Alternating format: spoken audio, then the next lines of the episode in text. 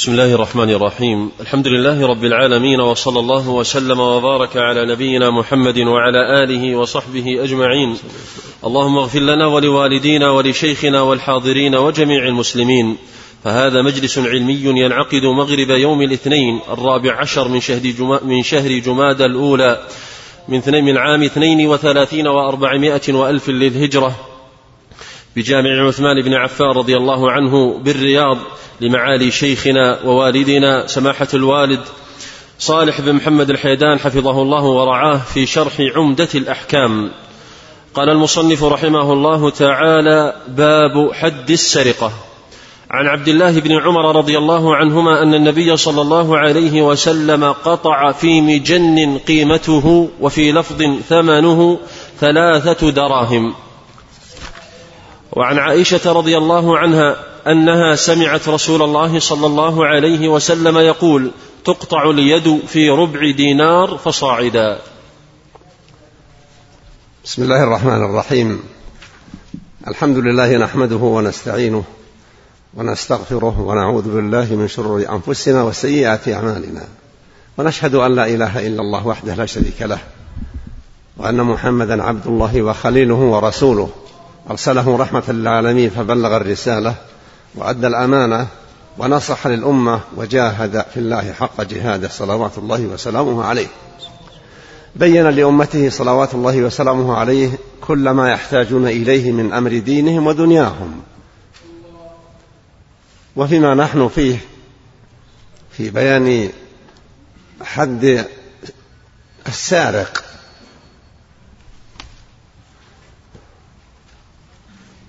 الله سبحانه وتعالى ذكر حد السارق في القرآن الكريم والسارق والسارقة فاقطعوا أيديهما. وفصلت السنة بيان ما يقطع به السارق من السارقة وفصل العلماء من فهمهم لنصوص الشريعة الشيء الذي إذا أخذ قطعت به اليد. النبي عليه الصلاة والسلام بين الحد الأدنى. الذي من سرق ما تبلغ قيمته هذا الحد تسرق. وأما الكثير فلا حد له. تقطع يد السارق. إذا بما قيمته ثلاثة دراهم وهو ربع دينار لأن الدينار اثنا عشر درهم. وفي المجن قال قيمته ثلاثة دراهم. والمجن هو الذي يستعمله الناس في أيام الحرب يتقي به المحارب. ما يحتمل من ضربات السهام أو الرماح أو السيف. حتى يرد بهذا المجن ما يدفع به ما قد يراد إصابته به. ومن رحمة الله جل وعلا ما شرعه للناس من عقوبات. فما من عقوبة شرعها الله جل وعلا. في كتابه أو سنها نبيه صلى الله عليه وسلم إلا وهي لتحقيق مصلحة العباد في دفع المكروهات عنهم وفي جلب المصالح والمنافع لهم وفي توطيد الأمن على ما بأنفسهم وعلى ما بأيديهم وإخافتهم عن أن يعبثوا بالأمن الذي الأمة تحتاج إليه حاجة ملحة لأنه لا حياة مستقرة في في لمجتمع من المجتمعات إلا بتحقق الأمن. وتحقق الأمن يحتاج إلى طاعة الله جل وعلا. فإذا تجرأ الناس على المعاصي ربما سلبهم الله جل وعلا الأمن. وكم ضرب الله جل وعلا من الأمثلة كأهل القرية. وضرب الله مثلا قرية كانت آمنة مطمئنة يأتيها رزقها رغدا من كل مكان. لما ظلت كفرت أذاقهم الله لباس الجوع والخوف. لا شك أن الجوع مع الخوف من أسوأ إن لم يكن أسوأ عقوبات الدنيا. لأن الإنسان بإمكانه إذا كان لا يخاف ولو لم يكن عنده ما يقتات به أن يسير في الأرض ويتعرض في طلب الرزق. وإذا كان عنده ما يؤمن قوته ولكن يخاف يمكث في البيت. فإذا فقد القوت وافتقد الأمن فهذا من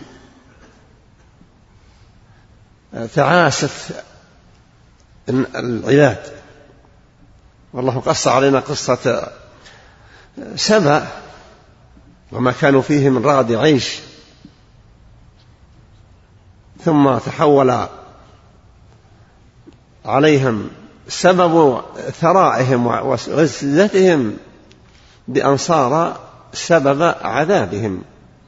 وقال الله في نهاية القصة أنه إنما فعل بهم ما فعل لكفرانهم وأنه إنما يجازي على قدر كفر العباد. ومع ذلك فإن الله جل وعلا لا يعاجل الناس بالعقوبات. لأنه يملي ولا يهمل. فإذا لم يرتدع الناس ويرجعوا إلى ربهم أوشك أن يأخذهم. كما في قوله جل وعلا وكذلك أخذ ربك إذا أخذ القرى وهي ظالمة. فالسرقة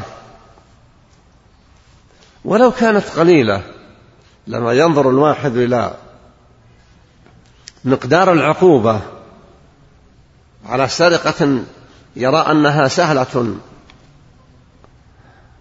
قليلة الأثر ومع ذلك تقطع اليد. هذه اليد التي ديتها نصف دية الإنسان. تقطع بقليل من المال. ولهذا استنكر من في عقله مرض هذه العقوبة. كما يروى ما يزعم أنه للمعري يد بخمس مائين. فدية قطعت ما بالها؟ قطعت في ربع دينار. ثم جاء في بيت ثاني قال تناقض ما لنا إلا السكوت له ونستعيذ بال ونستعيذ ونسيت البيت من عندنا رد عليها آخر قال أنها لما كانت أمينة كانت ثمينة. فلما خانت هانت. يعني لولا أن الله جل وعلا شرع هذه العقوبة الشديدة الوقع التي يستنكرها أموات القلوب أو مرضى القلوب لكنها عين الرحمة إذا عرف السارق أن يده تقطع إذا سرق ما أقدم على السرقة وعقله حاضر إلا إن ظن أنه يفلت من العقوبة. ولا لا يمكن أن يقدم على سرقة المال وإن كثر يكون ذلك المال سبب زوال يده. والشيطان يملي لابن آدم يعده ويمنيه. لكن وعد الشيطان لا ينتهي إلى فرج. يشترط في القاطع أن يكون السارق سرق من مالا مما يحفظ عادة المال فيه. فلو وضع المال على قارعة الطريق وإن كان واضعه لا يريد أحد أن يأخذه أحد فأخذه إنسان لا يقال هذا سارق تقطع يده. ثم الأموال يختلف الحرز الذي تحفظ به في أشياء حرزها محدد فمثلا الزروع ونتاجها حرزها أن تجمع في موضع جمع المحاصيل الزراعية.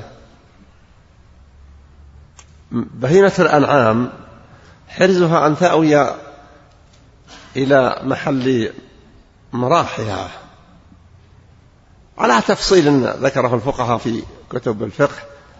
في الحرز وما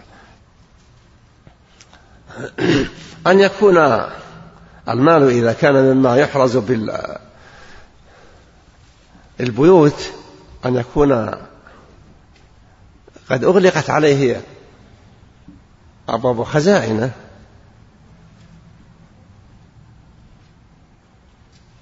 ولذلك يكون الإنسان الذي يتساهل في حفظ ماله يكون مفرطا هو حقيقة لا يحل لأحد أن يأخذ مال أحد. لكن لا تقطع يد أحد إذا كان صاحب المال مفرطا في إحراز ماله فيما يصونه عادة.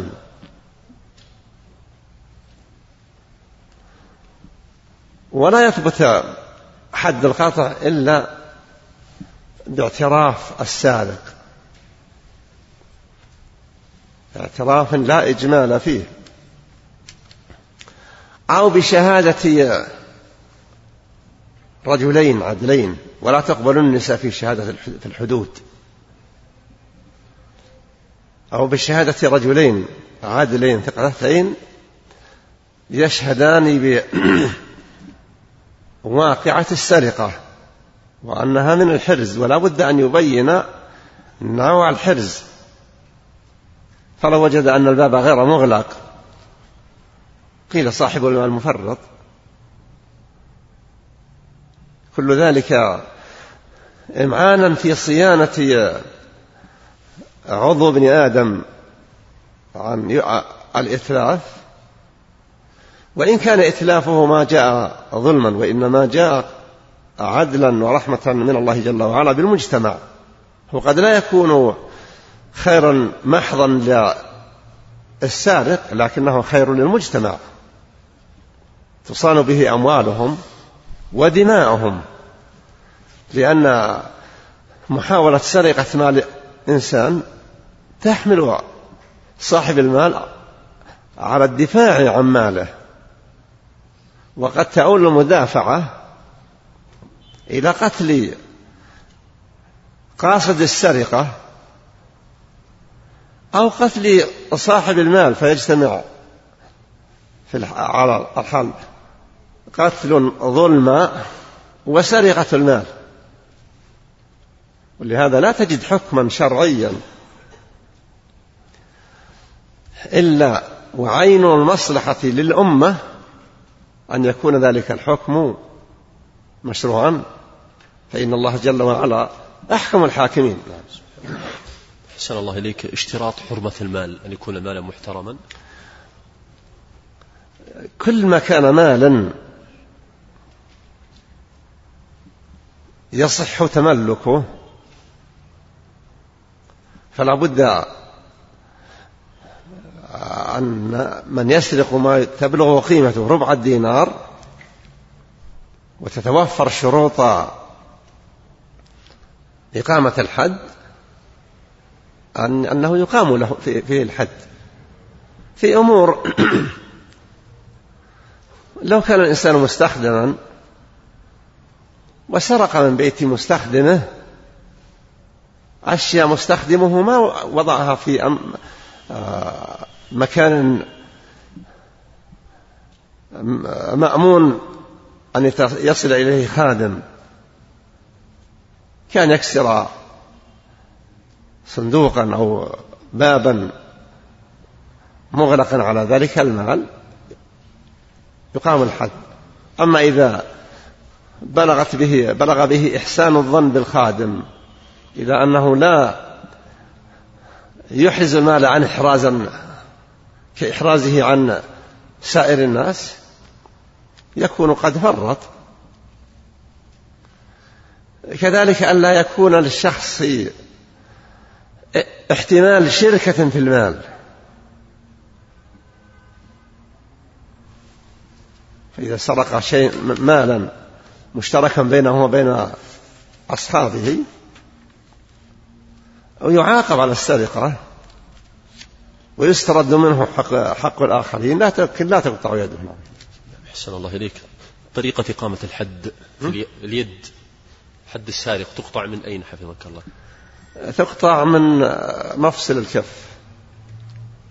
اليد اليمنى. اليمنى. أحسن الله إليك يا شيخ.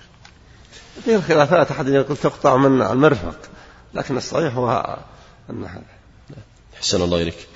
وعن عائشة رضي الله عنها أن قريشا أهمهم شأن المخزومية التي سرقت فقالوا من يكلم فيها رسول الله صلى الله عليه وسلم؟ فقالوا ومن يجترئ عليه إلا أسامة بن زيد حب رسول الله صلى الله عليه وسلم فكلمه أسامة فقال أتشفع في حد من حدود الله؟ ثم قام فخت ثم قام فاختطب فقال إنما أهلك الذين من قبلكم أنهم كانوا إذا سرق فيهم الشريف تركوه وإذا سرق فيهم الضعيف أقاموا عليه الحد وأيم الله. لو أن فاطمة بنت محمد بنت محمد سرقت لقطعت يدها وفي لفظ كانت امرأة تستعير المتاع وتجحده فأمر النبي صلى الله عليه وسلم بقطع يدها. هذه المرأة من بني مخزوم من قريش. وبيت بني مخزوم أحد البيوت البارزة في قريش في الشرف. سرقت. فعلموا أن يدها تقطع فأهم قريشا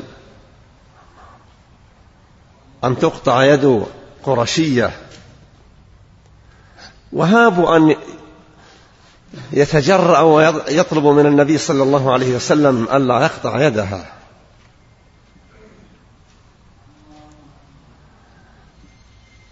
ثم فكروا كيف يصنعون فقالوا لا يجترئ عليه إلا أسامة لأن أسامة بن زيد ابن مولى النبي صلى الله عليه وسلم زيد بن حارثة. ولذلك قال عمر رضي الله عنه لا لابنها عبد الله في مسألة قال إن أن أسامة أحب إلى رسول الله منك وإن أباه أحب إلى رسول الله من أبيك. يعني زيد بن حارثة. فهم قالوا هذا ابن حب رسول الله كلمة حب يعني ابن محبوبه صلى الله عليه وسلم. فما كان من أسامة رضي الله عنه؟ إلا أن تقدم بالشفاعة. فغضب النبي صلى الله عليه وسلم وقال أتشفع في حد من حدود الله؟ ثم قام وخطب الناس أو اختطب يعني خطبهم. ثم أخبرهم أنه قال إنما هلك من كان قبل كانوا قبلكم أنهم كانوا إذا سرق فيهم. الضعيف أقاموا عليه الحد وإذا سرق فيهم الشريف لم يقيموا عليه. ثم قال وأيم الله لو أن فاطمة بنت محمد سرقت لقطعت يدها. وفي تمام الحديث أن هذه المرأة كانت تستعير الشيء ثم إذا استعارته جحدته. هذه المسألة محل خلاف عند العلماء. هل يقطع الإنسان بها أو لا؟ الحديث في مبدأه يدل على ذلك. وهو أيضا في المذهب في أكثر العلماء قطع يده في المذهب مذهب الحنابلة أنها تقطع يد المستعير للمال ثم يجحده تقطع يده. فالنبي أمر صلى الله عليه وسلم بقطع يدها فقطعت. وأخبر أن ما أهلك من كانوا قبلنا هو هذا الفعل وأمثاله. يعني لا ينفذون شرع الله في كل أحد وإنما ينفذ في الضعاف والذين لا شأن لهم في المجتمع. وأما أهل المكانة فلا تنفذ فيهم الحدود ما تقطع أيديهم. فبين صلوات الله وسلامه عليه أن أمر الحد ليس كغيره. ولذلك ملعون من شفع في حد من حدود الله. أحسن الله إليكم. قال المصنف رحمه الله تعالى باب حد الخمر. عن أنس بن مالك رضي الله عنه أن النبي صلى الله عليه وسلم اتي برجل قد شرب الخمر فجلده بجريدة نحو أربعين وقال فعله أبو بكر رضي الله عنه. فلما كان عمر رضي الله عنه استشار الناس فقال عبد الرحمن بن عوف رضي الله عنه أخف الحدود ثمانون فأمر به عمر. هذا فيما يتعدى لقب حد شرب الخمر. النبي صلى الله عليه وسلم لم يجد الشارب ثمانين جلدة. فقد كان الناس مقبلين على الدين مستسلمين لأمر الله وأمر رسوله معرضين عن كل ما نهى الله عنه أو نهى عنه رسوله صلى الله عليه وسلم. ويندر أن يوجد من يخالف هذا الأمر. وإذا خالف قد يخالفه بتأويل. فلما جيء بهذا الرجل الشارب جلد. جلد السياط وحذاء وربما في آه، ثوب يضرب به لكن نحوا من أربعين جلدة. فبقي الأمر في عهد النبي صلى الله عليه وسلم على هذا الحال ثم في عهد الصديق رضي الله عنه ثم في عهد عمر اتسعت رقعة الأمة. وكثر الترفع عند الناس. وبخاصة أيضا في البلاد التي فتحت. فاستشار عمر رضي الله عنه الصحابة كأنه تقال هذا الحد ورأى أنه غير رادع. فقال عمر رضي فقال عبد الرحمن بن عوف رضي الله عنه أخف الحدود حد القاذف حد القذف ثمانون جلدة. فأمضاه عمر رضي الله عنه ثمانين. وفي لفظ وفي رواية أن علي رضي الله عنه قال إن من سكر هذا ومن هذا افترى. والقاذف مفتر فهذا يحد ثمانين جلدة. ثم علي رضي الله عنه في إمارته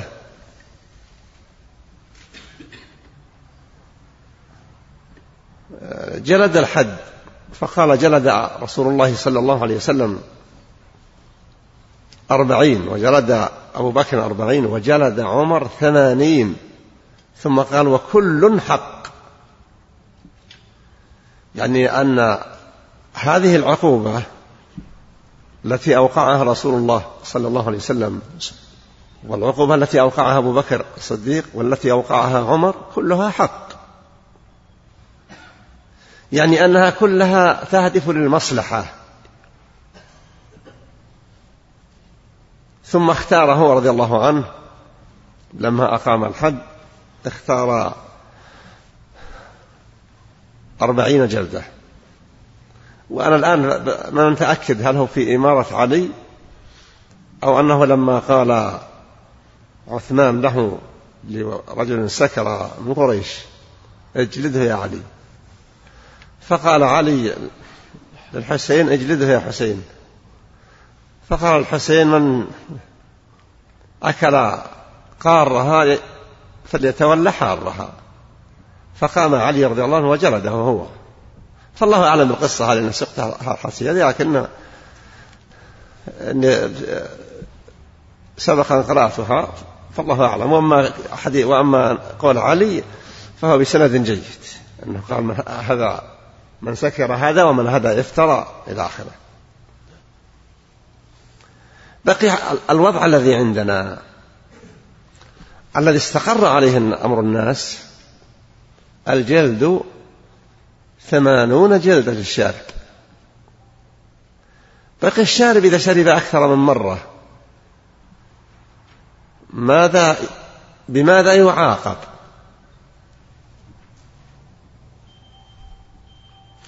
روى الترمذي حديثا جيدا أن النبي صلى الله عليه وسلم قال من شرب فجلده الحد. فإن عاد فجلده الحد. فإن عاد فجلده الحد ثم في الرابع قال فاقتلوه. واختلف العلماء هل يقتل يقول الترمذي رحمة الله عليه وهذا الحديث من ممن ليس عليه العمل. يقول شيخ الإسلام ابن تيمية بل عليه العمل إذا علم أنه لا يردعه إلا القتل. وهذا هو الراجح والله أعلم. إن الوالي أو الحاكم إذا جاء بشخص وسكر أكثر من أربع مرات وجيء بعد ذلك وظهر له أن هذا الشخص لا يرتدع عن الشرب وصار يخشى أن يقتدى به في هذا السوء يجوز قتله. يعني تعزيرا. نعم. أحسن الله إليكم. وهل يزاد عليه في الحد تعزيرا؟ أحسن الله إليك. بيت كلام. لا لا يزاد على الثمانين. لأجل السكر. لكن إذا كان للسكر وما صحبه أو سبقه أو لاحقه يضاف تعزير هذا يرجع لاجتهاد القاضي. أحسن الله إليكم.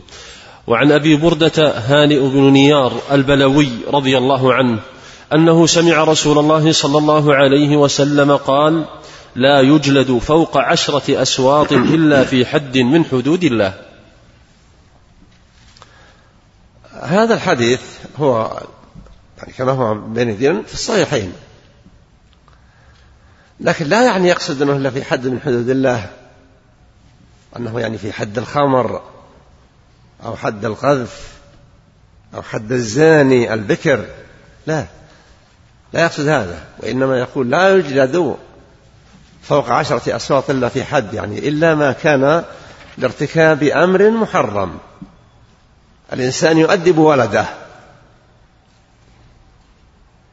ويجلده إذا لم ينفع فيه الإرشاد والتوبيخ يجلد مملوكه.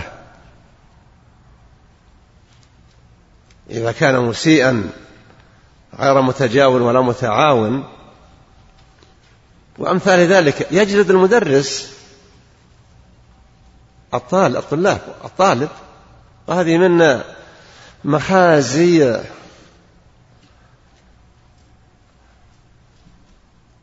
أخلاق الغرب التي انسحبت إلينا. كان الطلاب ما ينجح الطالب من الابتدائي إلا وهو على قدر من المعرفة يتفوق على المتخرج من الثانوية العامة. في الإملاء والخط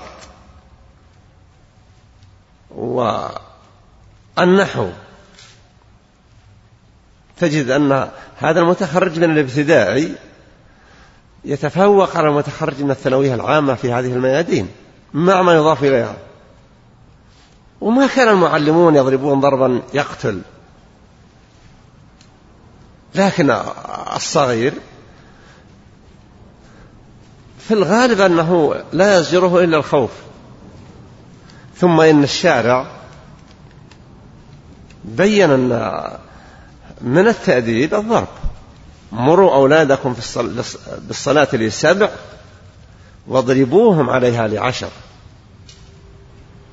لكن جاءنا هذا التقليد الأعمى من جر على البلاد الإسلامية في التعليم وصار يمنع الضرب فحصل الفشل في المدارس الابتدائية والمتوسطة بسبب هذا التقليد المقيت وهكذا من يقلد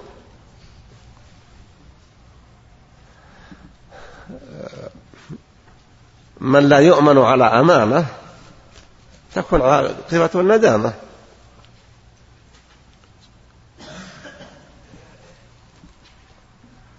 في المقصود بفوق حد أي لا يوجد فوق عشرة أصوات إلا في حد إلا في عقوبة شرعية. مثلا الإنسان يؤمر بالصلاة ولا ولا يصلي يؤمر بصلاة الجماعة ويرفض يجلد. جلد عشرة أصوات ما أفادت يجد أكثر من ذلك. لأن صلاة الجماعة واجبة. وإن كان الواحد لا يكفر كفرا بعدم الصلاة لكنه يعتبر فاسقا عاصيا. لو قيل لإنسان لا يشهد الجماعة يا فاسق وغضب وأراد يقيم الدعوة على قائل هذه الكلمة وأثبت عليه أنه لا يشهد الجماعة لو قال يا منافق كانت أيضا قريبة لأن الصحابة يقولون لا يتخلف عن الجماعة إلا منافق معلوم النفاق. فالقصد إلا في حد يعني إلا في عقوبة شرعية ما هي مجرد تأديب. ولذلك عمر جلب 300 صوت. ليس في حد لا في في خمر ولا في زنا ومع ذلك جلد 300 صوت. أحسن الله إليكم. قال المصنف رحمه الله تعالى كتاب الأيمان والنذور. عن عبد الرحمن بن سمرة رضي الله عنه قال قال رسول الله صلى الله عليه وسلم يا عبد الرحمن بن سمرة لا تسأل لا تسأل الإمارة فإنك إن أعطيتها عن مسألة إن أعطيتها عن مسألة وكلت إليها وإن أعطيتها عن غير مسألة أعنت عليها وإذا حلفت على يمين فرأيت غيرها خيرا منها فكفر عن يمينك وأت الذي هو خير. فيما يتعلق بالخمر لابد من ثبوت السكر ولابد من ثبوت أنه بسبب شرب خمر.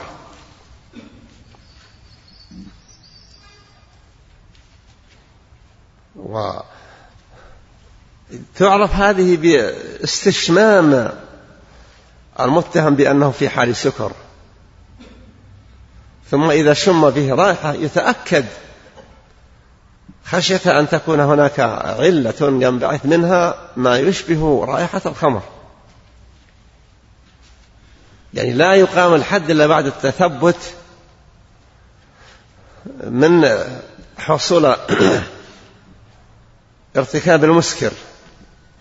وهذا مطلوب من الذي يتحرى بالشخص ومن القاضي إذا جيء به إلى القاضي في الحال ليقام عليه الحد. لكن في الوقت الحاضر السكرى لا يؤتى به في الحال. يقبض عليه ثم إذا دارت المعاملة وذهبت إلى القاضي الحد الذي يثبت بالاعتراف وهذا يشمل ما سبق من الأبواب التي مرت الآن. الحد الذي إنما ثبت باعتراف مرتكب موجب الحد. إذا رجع عن اعترافه اندرأ الحد عنه. فمثل السارق جيء به واعترف أنه سرق. لم يوجد المتاع لكن اعترف أنه سارق. لو رجع عن هذا الاعتراف يقول أنا ما كنت أفهم أن هذا شديد سرقة. وإلا لم أسرق لم يقم عليه الحد. كذلك شارب الخمر إذا اعترف أنه شرب لكن لم يوجد ما يدل على أنه شارب. ثم رجع عن اعترافه. كذلك الزاني.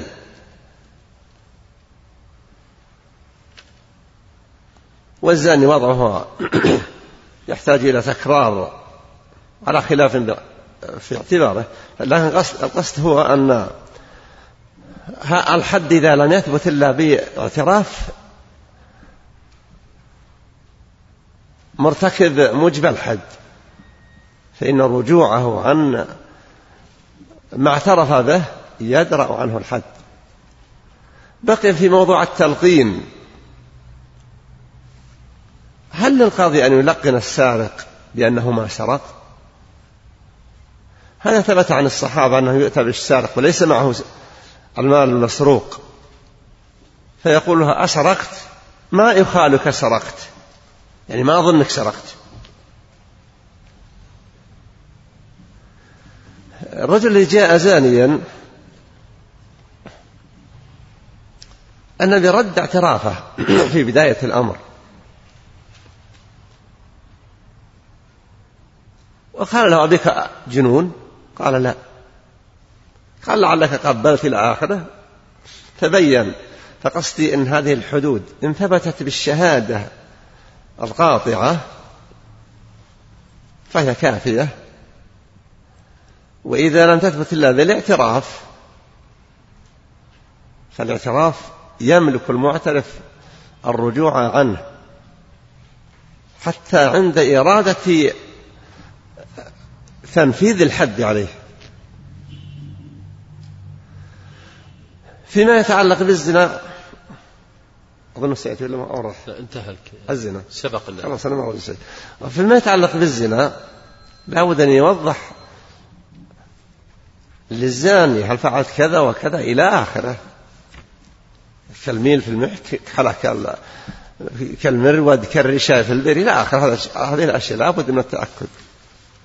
ومع ذلك إذا رجع عن اعترافه إن درأ عنه الحد.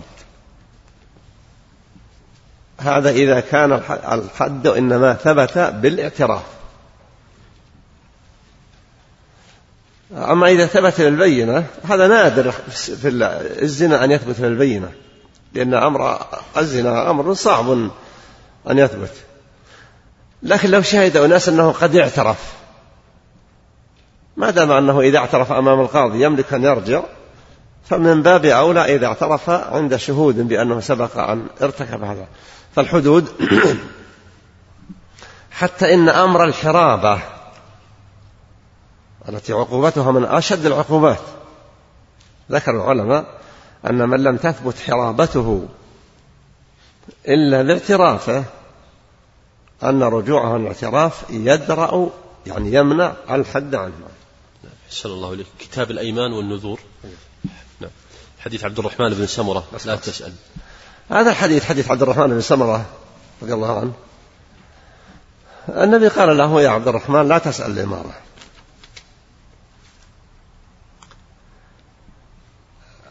هذا الحديث هذا النهي يدل على التحريم. لا يجوز للإنسان أن يسأل يطلب أن يكون أميرا على الناس. إلا إذا كان يعلم أنه لا يوجد من يفي بالغرض ويمكن أن يقوم بأعباء الإمارة. في هذه الحالة لا حرج. النبي قال لا تسأل الإمارة. ثم بين السبب الذي نهاه عن سؤال الإمارة. قال فإنك إن سألتها وكلت إليها. يعني لم تشمل بلطف من الله جل وعلا وتوفيق. يعني أن الإنسان إذا طلب ما لا ينبغي له أن يطلبه لم يشمله الله بلطف وتوفيق. وهذا ليس في كل شيء. لكن في الأمور التي القيام بها فيه ثقل ومشقة وإن كان الناس يعشقونها. لأن الإنسان يحب أن يكون مسؤولا عن الناس يتصرف بأمورهم كما يقال في يا حبذا الإمارة ولا على الحجارة. لكن مع ذلك المصطفى صلى الله عليه وسلم يقول لعبد الرحمن بن سمرة يا عبد الرحمن لا تسأل الإمارة فإنك إن سألتها وكلت إليها. وإن لم تسألها يعني أعنت عليها. يمكن يجي يأتي أحد ويعترض قصة يوسف عليه السلام. يوسف قال للملك لما قال له إنك اليوم لدينا مكين أمين قال اجعلني على خزائن الأرض إني حفيظ عليم. في سنة قديمة كانت عندي محاضرة في مكة في جامعة أم القرى كانوا معترضين على القضاء أنه ما يختار من جامعة أم القرى أحد. فقلت إن لا طلب الإمارة وطلب القضاء ممنوع شرعا. وبالنسبة لكم ما تولت إدارة جامعتكم النظر فيكم ومن هو الكفو ميزت بينكم ورشحت من ترشح؟ اعترض علي معترض في قال نكتب لا يجوز. ويوسف عليه السلام قال اجعلني على خزائن الأرض. فأجابته قلت هبا ائتني مثل يوسف أضمن لك أنه يصير قاضي. نعم ثم قال ثم بقية الحديث. ثم قال في حديث عبد الرحمن بن سمرة جاء في موضوع في الأيمان. قال إذا حلفت على شيء على يمين ثم رأيت أن فعل هذا الذي حلفت أن لا تفعله هو الأولى فأت الذي هو خير وكفر عن يمينك. الإنسان قد يحلف أن لا يزور أخاه أو أن لا يدعوه لأي مناسبة في بيته. ليس لأمر ديني ولكن أكثر ما تكون المغاضبات ليست على الدين. أكثر ما يكون بين الناس سوء تفاهم وخلاف لا يكون على أمر ديني وإنما يكون على أمر دنيوي. النبي قال لعبد الرحمن إذا أخلفت اليمين فرأيت غيرها خيرا منها فأت الذي هو خير وكفر عن يمينك. هذا توجيه من النبي صلى الله عليه وسلم. الله يقول ولا تجعل الله عرضة لأيمانكم. يعني لا تجعلوا الحلف بالله مانعا لكم من فعل الخير. أبو بكر الصديق رضي الله عنه لما جاءت تهمة عائشة رضي الله عنها وبرأها الله جل وعلا وأخزى الرافضة الذين لا يزالون في بغيهم وظلمهم وكذبهم على الله وعلى رسوله. أبو بكر قال لن أعطي نسطح كان من قرابته وينفق عليه فقير. فحلف ألا أنفق عليه. فنزل في ذلك ما نزل ولا يأتي الإنسان يعني لا يفعل الخير. فما كان من عم من أبي بكر الصديق رضي الله عنه إلا وأعاد ما كان يجريه على مصطح. الحديث الآخر ما أدري هو موجود ولا لا الثاني في, في الأيمان. نعم سيأتينا بعض الأحاديث في الأيمان. في الأيمان. نعم. إذن هكذا قال النبي صلى الله عليه وسلم لعبد الرحمن بن سمرة. موضوعين موضوع الأمارة ونهاه أن يطلبها وموضع اليمين إذا حلف برأى أن أن أفضل أن يعمل ما حلف ألا يفعله. أن يأتي الذي يرى أنه هو الخير ويكفر عن, عن يمينه. نعم.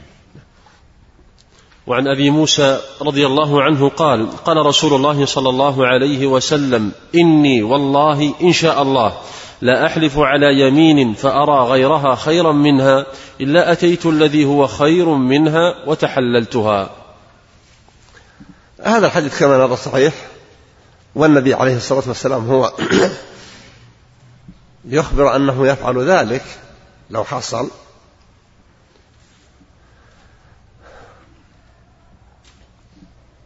ويحلف أنه لا يحلف على يمين ثم يرى أن الخير في فعل ما حلف أن لا يفعله أو أن الخير في ترك ما حلف أن يفعله إلا ويأتي الذي هو خير ويكفر عن يمينه.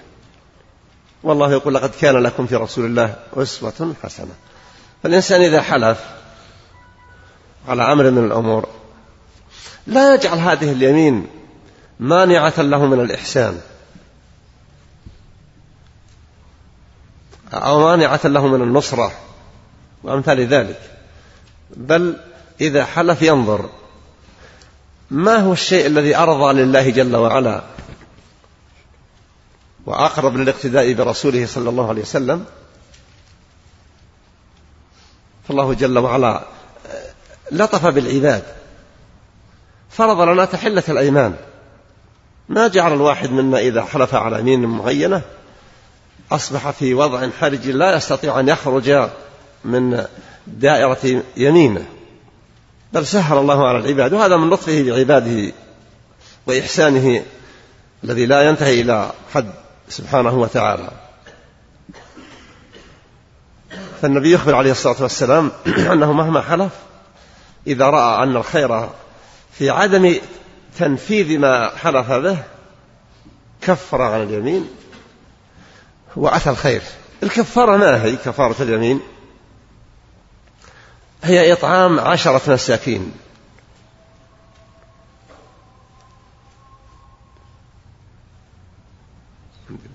لا لا. ها؟ هذا هذا بي... هذا عجل هذا بالمخبرات إيه. فهمت فهمت بالمخبرات لا كفارة اليمين.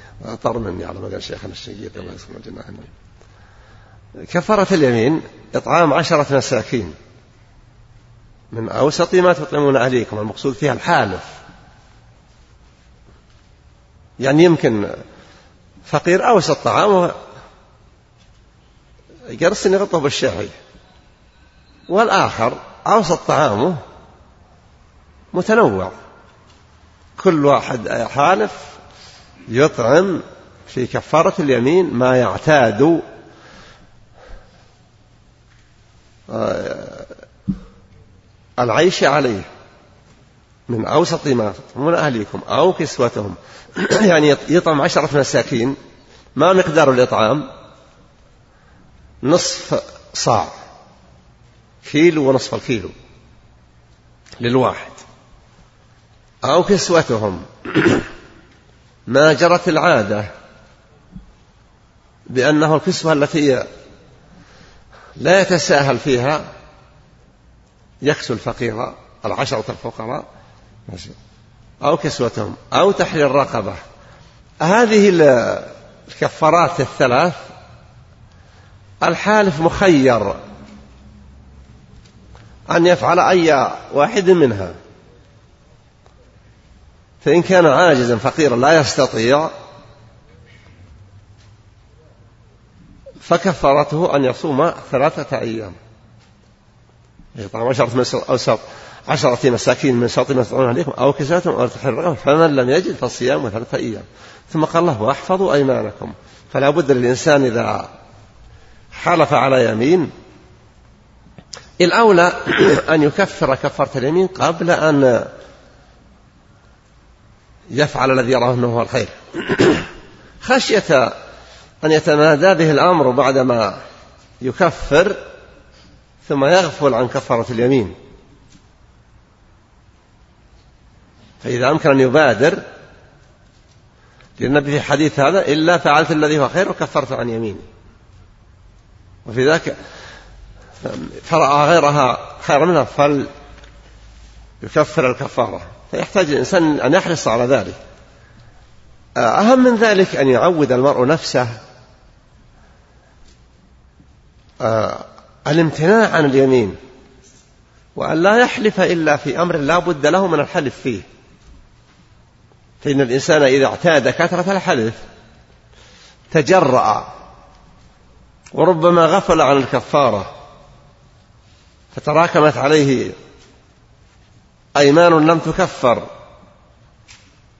وهي لا شك ذنوب والذنوب إذا كثرت قد تمرض القلب وقد يصاب القلب بالعمى. فيحتاج الإنسان إلى أن يتعاهد نفسه في مثل هذه الأمور. أحسن الله إليكم.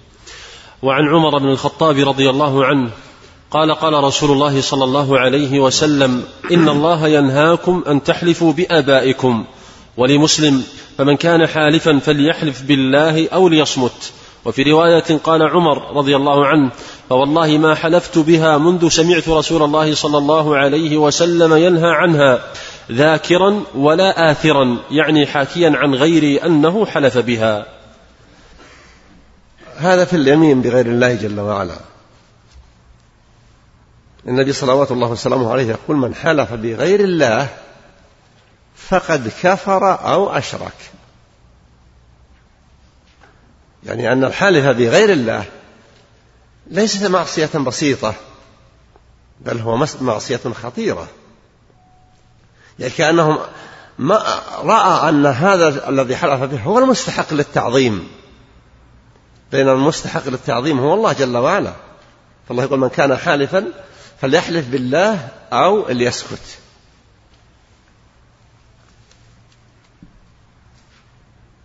آه، سمع النبي صلى الله عليه وسلم عمر وهو يقول وأبي فأخبرهم قال أن الله ينهاكم أن تحلفوا بآبائكم فيقول عمر رضي الله عنه ما سمعنا أنه بعد هذه الكلمة من رسول الله. صلى الله عليه وسلم. لم ينطق تنطق كلمته. بالحلف بالأب. لا ذاكرا ولا آثرا. يعني لا ناقلها عن أحد أن فلان كان يقول وأبي يتجر يمتنع حتى من سوق الحكاية. ولا آثر أي لست أنا الذي أثرت هذا الأمر وقلته وبهذا وأمثاله تفوق الصحابة في منزلتهم التي استحقوا بها أن يشهد لهم رسول الله صلى الله عليه وسلم أنهم خير الناس بعد الأنبياء. واستحق عمر رضي الله عنه وأمثاله من الصحابة ما كانوا خليقين به من التميز في إيمانهم ومنزلتهم. نحن ينبغي لنا أن نحرص على حبهم. وبقدر ما استطاع إذا استطاع الواحد أن يقلدهم فيما يبلغه عنهم مما يستطيعه يفعل ذلك ابتغاء مرضات الله. أحسن الله إليكم. وعن أبي هريرة رضي الله عنه عن النبي صلى الله عليه وسلم قال قال سليمان بن داود عليهما السلام لأطوفن الليلة على سبعين امرأة تلد كل امرأة منهن غلاما يقاتل في سبيل الله. فقيل له قل إن شاء الله. فلم يقل. فطاف بهن فلم يلد منهن إلا امرأة واحدة نصف إنسان. قال فقال رسول الله صلى الله عليه وسلم لو قال إن شاء الله لم يحنث. وكان ذلك دركا لحاجته. قوله فقيل له قل إن شاء الله يعني قال له الملك. كم عددهن سبعين. تسعين. نسخة أكبرها عندي النسخة سبعين. لا تسعين. أحسن الله إليك. أحسن الله إليك. هذا الحديث عن سليمان عليه السلام. أولا أعطاه الله جل وعلا أن يطوف في ليلة واحدة على تسعين امرأة يجامعهن جميعا. وما كان قصد هذا الفعل لإرواء الغريزة وإنما برجاء أن تحمل كل واحدة بفتى يجاهد في سبيل الله. كان قصده إعلاء آه، شأن الجهاد في سبيل الله. ولا شك أن الجهاد في سبيل الله هو ذروة سنام الإسلام. كما في حديث معاذ. لكن سليمان عليه السلام ما قال إن شاء الله فلم يحمل من التسعين المرأة. سيرة واحدة ولم تحمل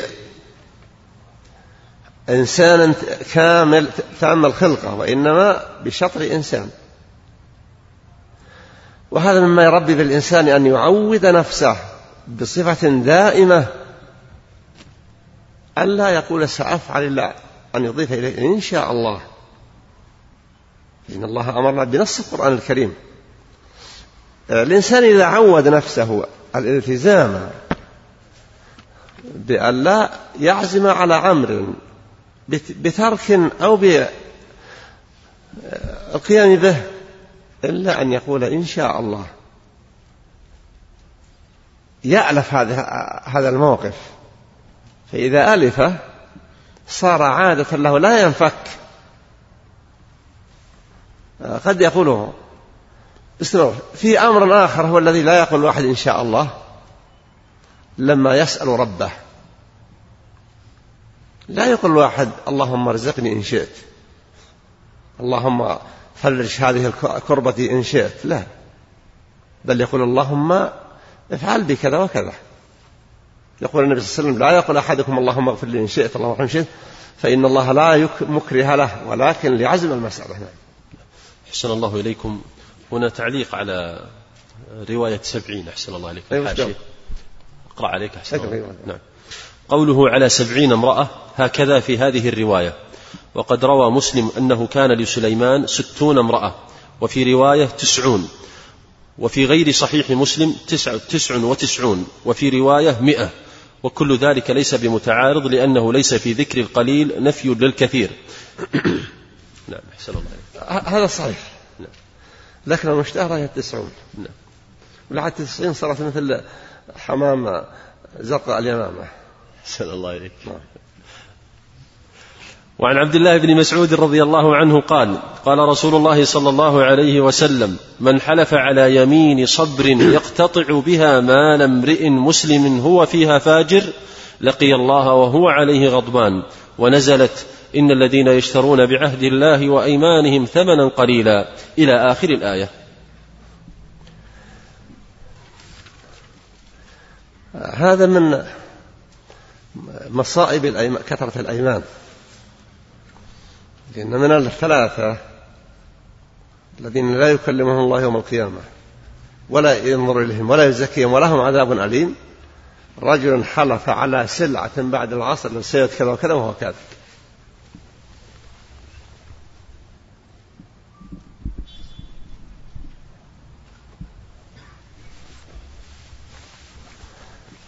فالكذب في الخصومات خطير. ولذلك سميت اليمين الغموس يعني تغمس صاحبها في نار جهنم. النبي قال من اقتطع مال امرئ مسلم بيمينه لقي الله وهو عليه غضبان. قال الصحابة وإن كان شيئا يسيرا في الحديث هذا ولا لا؟ قضيب من أراك. لن يمر علينا. هذه هذه في الحديث الآخر.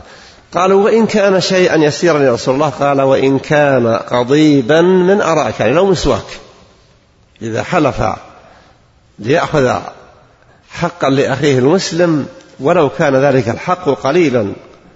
بسيطا لقي الله وهو عليه غضبان. قول غضبان يعني غير غاضب. كأنه في تلك الحال غضبان يعني كأن الغضب بلغ مبلغه من سخط الله. فينبغي للمسلم أن يحرص خاصة في الخصومات إذا ابتلي بشيء منها أن يتورع عن الحلف ما أمكنه ذلك. وكلما أمكنه أن يتقي بذل اليمين فليبذل. وأحد الصحابة رضي الله عنهم تخاصم هو امرأة وادعت عليه أن الحق لها ولم يكن له بينة فقيل له تحلف؟ قال لا لا أحلف.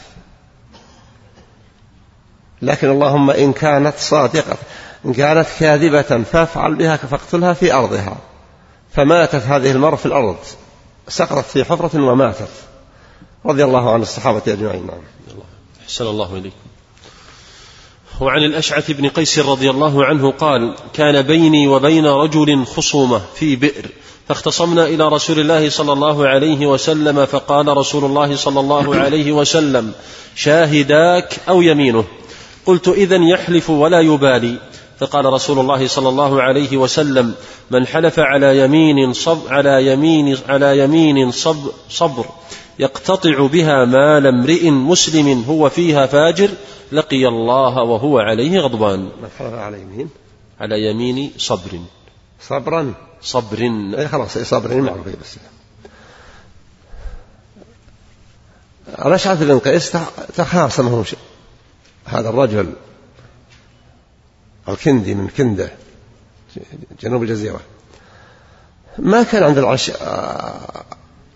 الأشعث بينة. النبي قال شاهداك أو يمينه. قال إنه لا يبالي على ما حلف. فأخبر النبي صلى الله عليه وسلم أن من حلف يمين صبر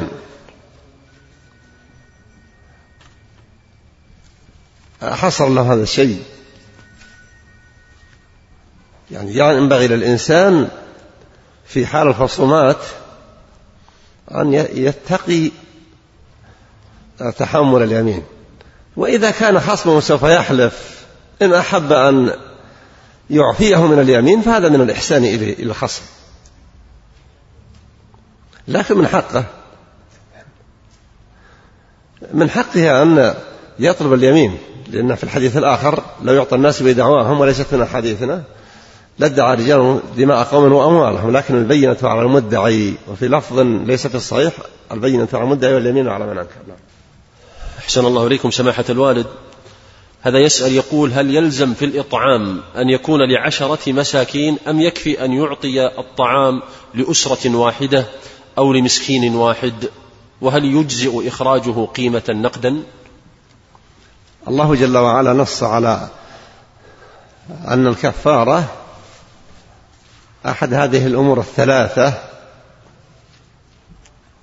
على التخير الإطعام أو عشرة أو كسوتهم أو عتق رقبة. وعتق الرقبة في هذه الأوقات في خبر كان.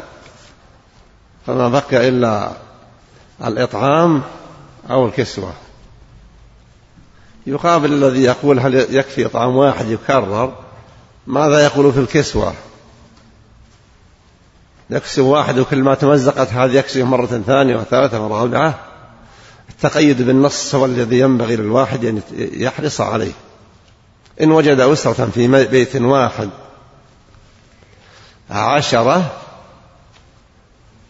يعطيهم مثلا خمسة عشر كيلو أرز أو بر من الطعام الذي يعتاد أهل البلد أكله. أو يعطيهم الكسوة اللازمة والذي لا يجد يصوم ثلاثة أيام. أحسن الله إليكم.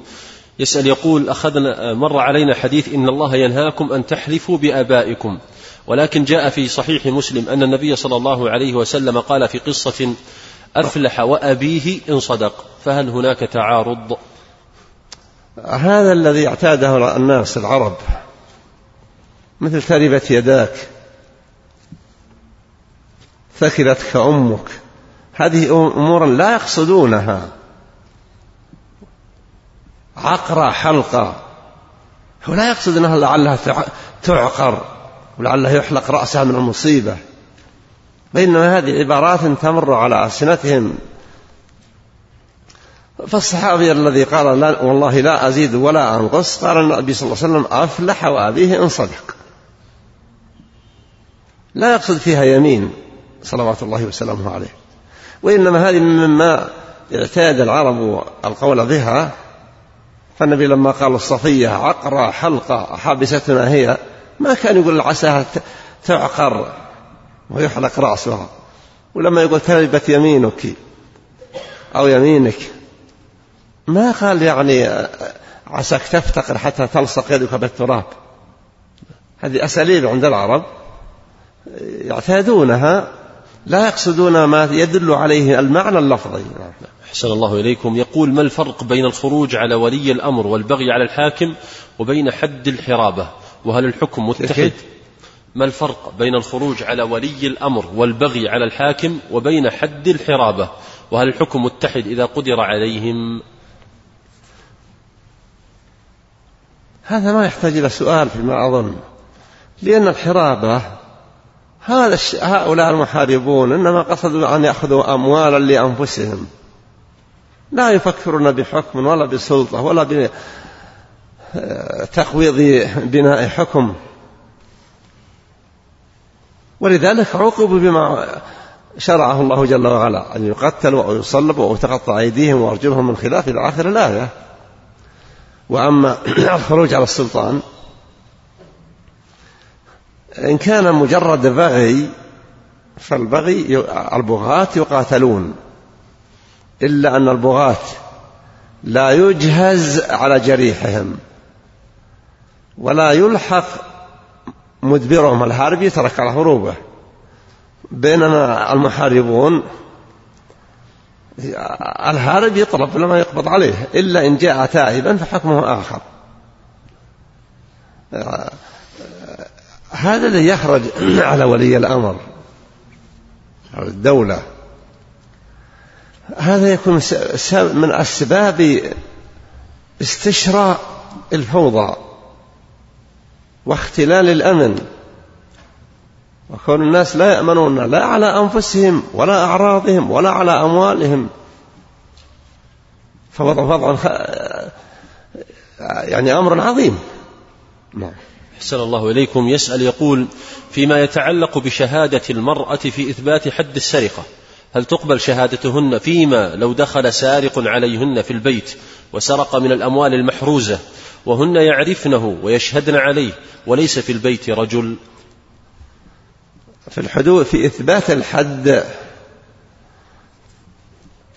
غير إثبات المال. إثبات المال يمكن تشهد النساء لكن إثبات الحدود أو القصاص لا مدخل للنساء فيه. هذا يختلف. ثم أن أيضا النساء بشهادتهن. الله لما ذكر القرآن في القرآن البيع ووثائق البيع. ما قال أربع نساء؟ فإن لم يكونا رجلين فرجل وامرأتان. معناه لا تستقل المرأة بإثبات. يبين قال أنهن ضعيفات عاقل ودين. نعم. أحسن الله إليكم. هذا سؤال طويل لكن مضمونه. يقول أن التشديد في إثبات حد السرقة التشديد في إثبات حد السرقة والحرص في قضية الإقرار والشهادة. آه، عمر رضي الله عنه آه، عطله وقت عام الرمادة لشبهة الحاجة الناس واحتياجهم.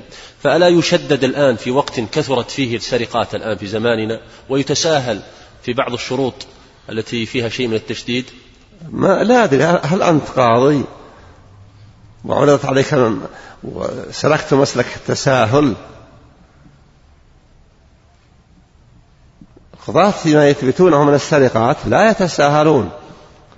لكن الشخص الذي يسمع دعوى السرقة وما قيل فيها ليس كالمتفرج الذي يسمع الأخبار مجرد أخبار ويرتب أحكاما على ما لم يسمع الدعوة بها ولا الإجابة عنها. عمر رضي الله عنه لما يقال أنه لم يقطع بالسرقة في عام الرمادة لما صار الناس في حال فاقة وفقر وشدة إلى آخره. هذا عمل وقتي. مثل ما, ما لا يقام الحد في الحرب. في ميدان الحرب لا يقام حد السرقة ولا يقام حد السكر. سعد بن أبي وقاص سجن الصحابي الذي سكر أبو محجن. إلى آخر قصة المعروفة نعم. نعم. أحسن الله إليكم. وهذا السؤال يجره سؤال آخر كثر هنا. منها يقول يدعي بعض الناس أن حد السارق لا يطبق في هذه البلاد فكثيرا ما نسمع عن حدود الحرابة وغيرها إلا حد السرقة فهو قليل جدا. فهل هذا من تساهل القضاة؟ لا. لكنه أيضا ينفذ. وقد لا يعلن عن كل ما ينفذ. لأن المقصود ليس إعلان للعالم بأن هذا حدود تنفذ. وإنما المقصود فيها زجر الناس عن ارتكاب المعصية. أحسن الله إليكم. يقول ما حكم من سكر بالمخدرات؟ هل يقام عليه الحد كما كما كما هو شرب المسكر؟ المخدرات لا يكفي فيها جلد الحد ثمانين جلدة. يجلد حد السكر للاستعمال ويعاقب أيضا للردع لردعه وزجر غيره. نعم. أحسن الله إليكم. يقول إذا كان الأمر قد استقر في زمن النبوة على صاحبها أفضل صلاة وأتم تسليم وزمن أبي بكر رضي الله عنه بأن الجلد في حد الخمر أربعون. ألا يعد ذلك إجماعا؟ وإذا كان إجماعا كيف يستقر الأمر بعد ذلك على أن الجلد ثمانين؟ جزاك الله خير وبارك فيك. عمر رضي الله عنه ما عنده يعني ما عنده بعد نظر. وضعيف الرأي. الله والذين أقروه من الصحابة ممن شهد بدر كأنهم قاصر فهم. ما شاء الله. نعم. أحسن الله إليكم. يقول ما حكم من سرق من الأموال العامة أو سرق ما يخص المسلمين آه، كمصاحف وكتب موقوفة على المسلمين وهو مسلم؟ أولا ينبغي أن يعلم الإنسان أنه ليس العقاب فقط بقطع اليد. إذا لم تقطع اليد هناك عقوبات عدة.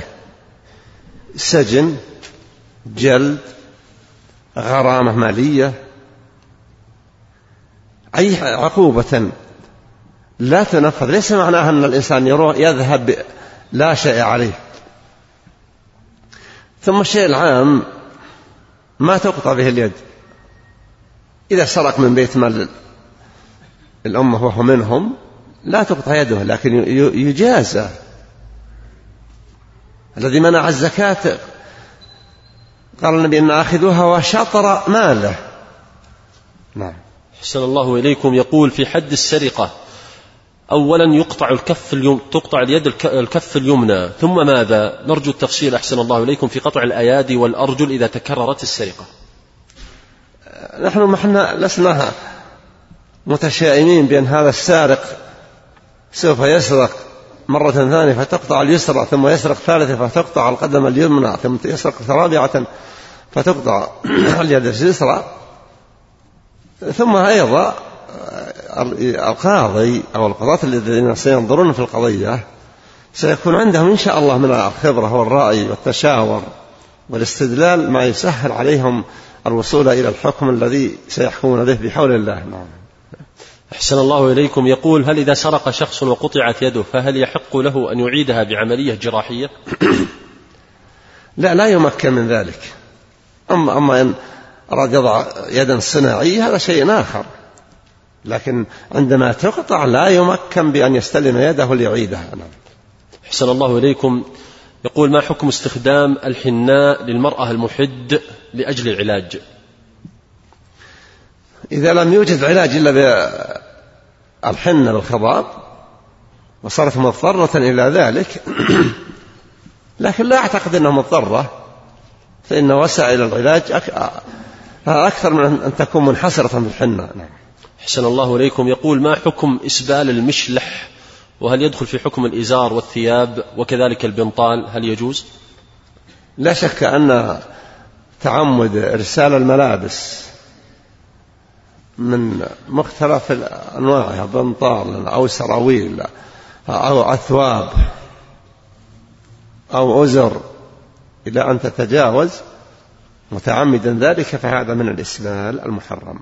حسن الله إليكم. يقول أريد شراء سيارة من إحدى شركات السيارات وأخبروني أنهم لا يبيعون بالتقسيط إلا عن طريق أحد البنوك وبالإيجار المنتهي بالوعد بالتملك.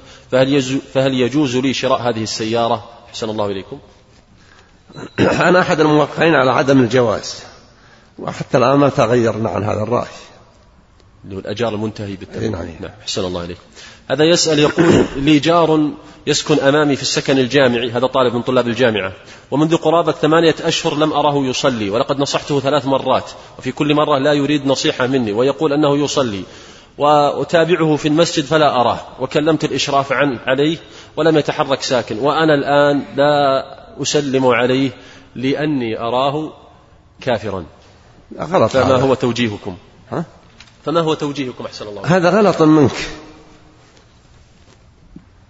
آه، أن يكون كافرا إذا كان تاركا للصلاة لا في المسجد ولا في المنزل. وتعلم ذلك بيقين. هو حقيقة أنه فاسق مذنب لكن التكفير أمر أمره خطير. إذا قال إنسان لآخر يا كافر وليس كذلك رجع التكفير إلى المتكلم. إذا قال إنسان لآخر يا عدو الله وليس عدوا لله حقا فإنه يرجع هذا الوصف إلى المتكلم. الإنسان لا بد أن يحرص أن لا يكون جريئا. قد يكون هذا مقتديا ببعض المسيئين الذين يقولون الجماعة ليست واجبة ولا يحب يصلي مع الجماعة. لا شك أن هذه ضلال أي ترك الجماعة عمدا وفسق ومن صفات المنافقين كما في حديث عبد الله بن مسعود رضي الله عنه.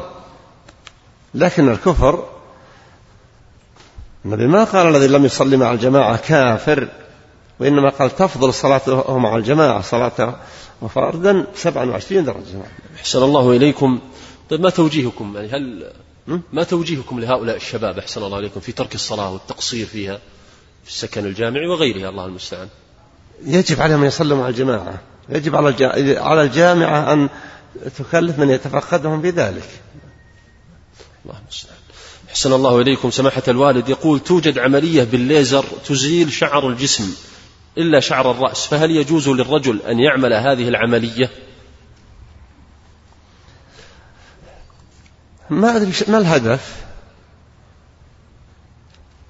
حتى يمكن يرتاح ما يحتاج دائما لا شك أن هذا نوع من تغيير خلق الله. عندما يستعمل هذه الوسيلة بحيث لا ينبت هذا الشعر فهذا شيء من تغيير خلق الله. والله جل وعلا أحكم عندما قدر على هذا الإنسان ما قدر. أحسن الله إليكم سماحة الوالد. هذا سائل أصر كثيرا أن أطلب منك هذا السؤال. يقول فضيلة الشيخ من العلماء الذين من من العلماء الذين تنصحنا في الرجوع إليهم خاصة في مسألة الجرح والتعديل في الأحاديث حيث اختلط علينا الحابل بالنابل ونأمل من سماحة الوالد أن يسمينا بعض الأسماء التي يراهم مناسبين. أحمد ربكم أنكم في راحة. الصحيحان بين أيدينا. وخدمت.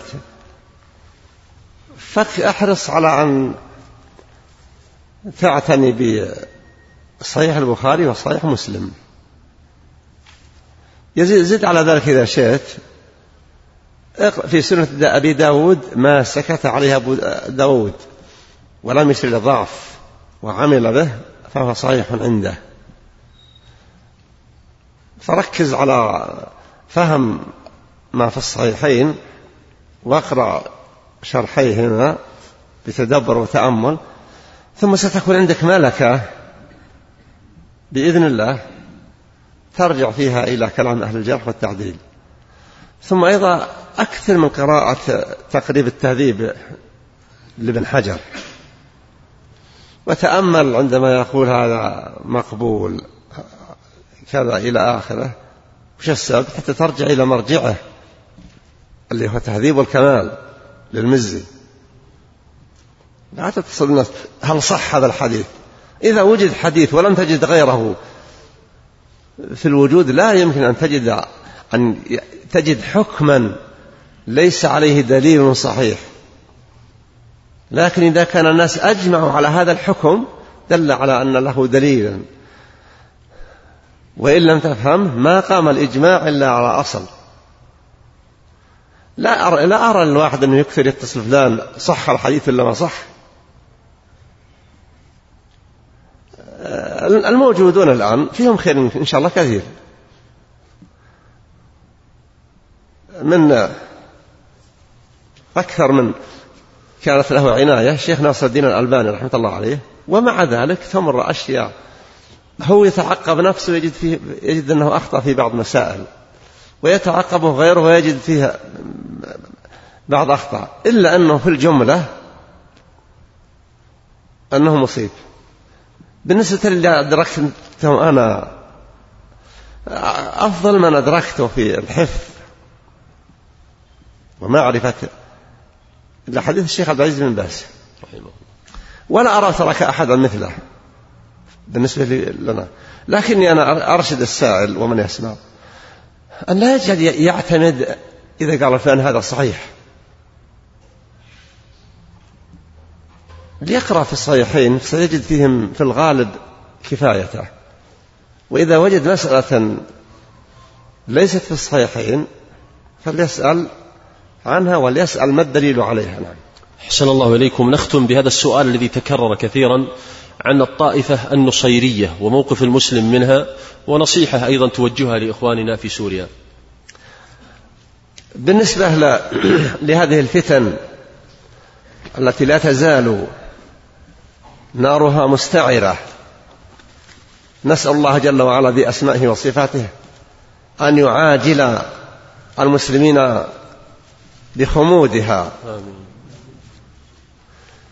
وأن ينهي فتنة اليمن عاجلا غير آجل. وأن يوفق أهل اليمن بأن يتولى عليهم من يكون أرفق بهم وأحزم في نصرة الحق وإذلال الباطل وأشد تحريا لمتابعة رسول الله صلى الله عليه وسلم وصحابته رضي الله عنهم أجمعين. كما أسأله جل وعلا بأن يعاجل إنهاء فتنة القذافي. ويكفي الليبيين شره ويعاجل إزالته. وأن لا يبقي له أثرا يمكن أن يرجع عن طريقه فإن الرجل لا شك. جريء خطير سيء. جاهل ومتغطرس ولعل كثيرا منكم سمع خطاباته في هذه الفتنة. والوعيد وغير ذلك الذي يتوعد. والادعاءات الكاذبة التي يقولها هو في خطاباته. فنسأل الله أن يعاجل أهل ليبيا ويعجبني من أهل ليبيا. كثرة ما يقولون إن شاء الله. بفضل الله. أقصد هؤلاء. الذين يقال عنهم أنهم الثائرون تجد اللهجة النابعة عن الفطرة السليمة كثيرة في ألسنتهم إن شاء الله. الحمد لله بفضل الله. فأرجو أن الله جل وعلا سوف يعاجلهم بالنصر. أما في سوريا فالرجل هذا نصيري. بشار. وأبوه أخبث منه قبله. وجنايته أبيه الخطيرة التي قتل فيها عدد كبير في لحظة واحدة في سوريا. وهو ينتمي إلى حزب البعث وهو حزب فاشل خبيث. يعني كأنه يبعثون العرب من جديد حتى يكونون أمة عظيمة. ما جاء العرب من بعثهم إلا الشر. النصيرية جزء من الفاطميين الذين تقوضت دولتهم في مصر. حتى مضت قرون لا يوجد في مصر من يقال أنه شيعي لا اثني عشري ولا باطني إلا في منتصف القرن الماضي. الرابع عشر لا أدري هل سنة 1340 وحواليه فتحت إيران مكتبا للتقريب ثم فشل. النصرية هؤلاء يقول العلماء عن مذهبهم الأساسي أن ظاهره الرفض يعني أنهم رافضة. ولذلك فإنهم في الفقه يرجعون إلى فقه الاثنى عشرية. الفاطميين في مصر يعتمدون في كثير من أمورهم فقه الاثنى عشرية. وكان أحد علماء تونس في ذلك الزمن عند قيام الدولة الفاجرة الفاطمية قاله النعمان صار قاضيهم ويسمونه أبو حنيفة الشيعة. ويقول أحد علماء الشيعة المعاصرين في القرن الماضي الهجري لما ترجم له قال كان مالكيا فاهتدى. يعني لما صار في الظاهر رافضيا وفي الباطن باطنيا أخبث سموه اهتدى. ونقلوها الفاطميون معهم إلى مصر. وسكن داخل مبنى آه، الملك. هؤلاء النصيرية في في سوريا هم من هذه الفرقة. شيخ الإسلام ابن تيمية لما انتهى من حرب التتار قال هؤلاء أولى بالجهاد أن نجاهدهم في الجبال. لكن الوحدة التي كانت بين مصر وسوريا في القرن الماضي وصار القسم الشمالي والسراج ومن معه في القسم الشمالي ثم ما صلحت الوحدة فبعدها تسلم حزب البعث الخبيث وكان حافظ الأسد من الضباط ثم صار ما صار فيه.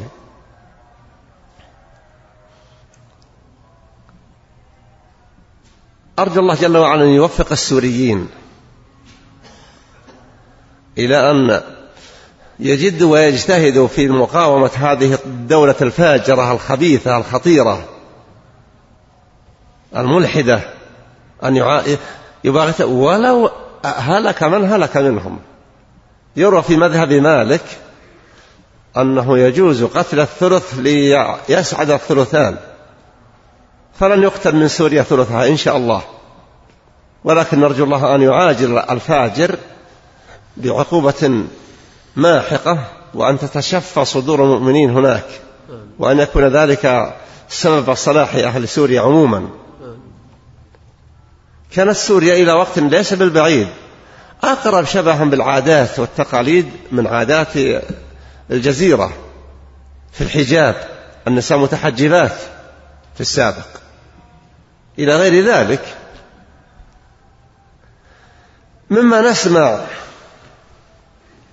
ولا غرابة أن يكون الباطنيون أهل كذب ومثلهم آه الاثني عشرية. لأن هؤلاء جميعا من أكذب الناس في قول وأخيبه يذكرون عن هذه القتلات اللي سوت في درعا وغيرها وغيره الناس إن دخلوا بينهم وقتلوا هؤلاء. البعيد والقريب يعرف أن هذا كذب لا صحة له. ما قتلوا من المتظاهرين. لا شك أن نحن نقول أن المظاهرة هذه ليست مشروعة شرعا. لكن لما يكون الملك كافر أو رئيس الدولة كافر كهذا وليته كفر بسيط بل هذا كفر شنيع. يمكن إذا كان يطمع الناس أن يزيحوه دون أن يحصل لهم فنى فالخروج عليه من الأمور الحتمية. فأنا أسأل الله بأسمائه وصفاته. أن يعاجل السوريين بالنصر والتمكين. وأن يريهم في أعدائهم في سوريا عجائب قدرته. وأن يرينا في المجرمين في كل مكان عجائب قدرته في ليبيا. وأن يعاجل علي عبد الله صالح بالتخلي عن منصبه وعن جميع سلطاته. أو أن يعاجلوه بالإزالة وأن يكون ما بعده خيرا لليمن ولمن يجاوره مما كانت الحال عليه قبله. وأن لا يترك مجالا لتسرب المذهب الاثني عشري وانتشاره في اليمن. وأن يهيأ من يقضي على هذه الفئة الباغية من الحوثيين الذين ما كان في اليمن اثني عشرية إلا قلة جدا قليلة في السابق. وإلا فقد كانوا موجودين حتى في عهد الشوكاني كان فيه ناس من الرافضة في عهد الشوكاني وتولاهم الإمام الزيدي منصبا واعترض عليه الشوكاني رحمة الله عليه. كما نسأله سبحانه وتعالى أن يوفق الذين يجاهدون هؤلاء الطغاة في سوريا أن يكون همهم إعلاء كلمة الله. حتى يكون من يتعرض لقتل مجاهدا. فإن النبي صلى الله عليه وسلم لما سئل من المجاهد قال من قاتل لتكون كلمة الله هي العليا فهو في سبيل الله. النبي أخبر أن الإنسان يقاتل حمية شجاعة للمغنم من في سبيل الله؟ قال من قاتل لتكون كلمة الله هي العليا فهو في سبيل الله. فنسأل الله جل وعلا أن يثلج صدورنا بانتصار الحق على الباطل. وأن يحفظ مملكتنا هذه ويصونها ويحفظ عليها أمنها على دينها ودنياها. وأن يوفق الولاة. ذات الأمر الملك وأعوانه أن يوفقهم لنصرة الحق. والعزيمة في ذلك. وابتغاء مرضات الله في هذا السبيل وأن يتولى جل وعلا تثبيتهم وتحقيق الخير على يديهم وإذلال الباطل وقمع الفتن وأهلها, وأهلها إنه جل وعلا القادر على كل شيء وصلى الله على نبينا محمد وآله وصحبه وسلم تسليما كثيرا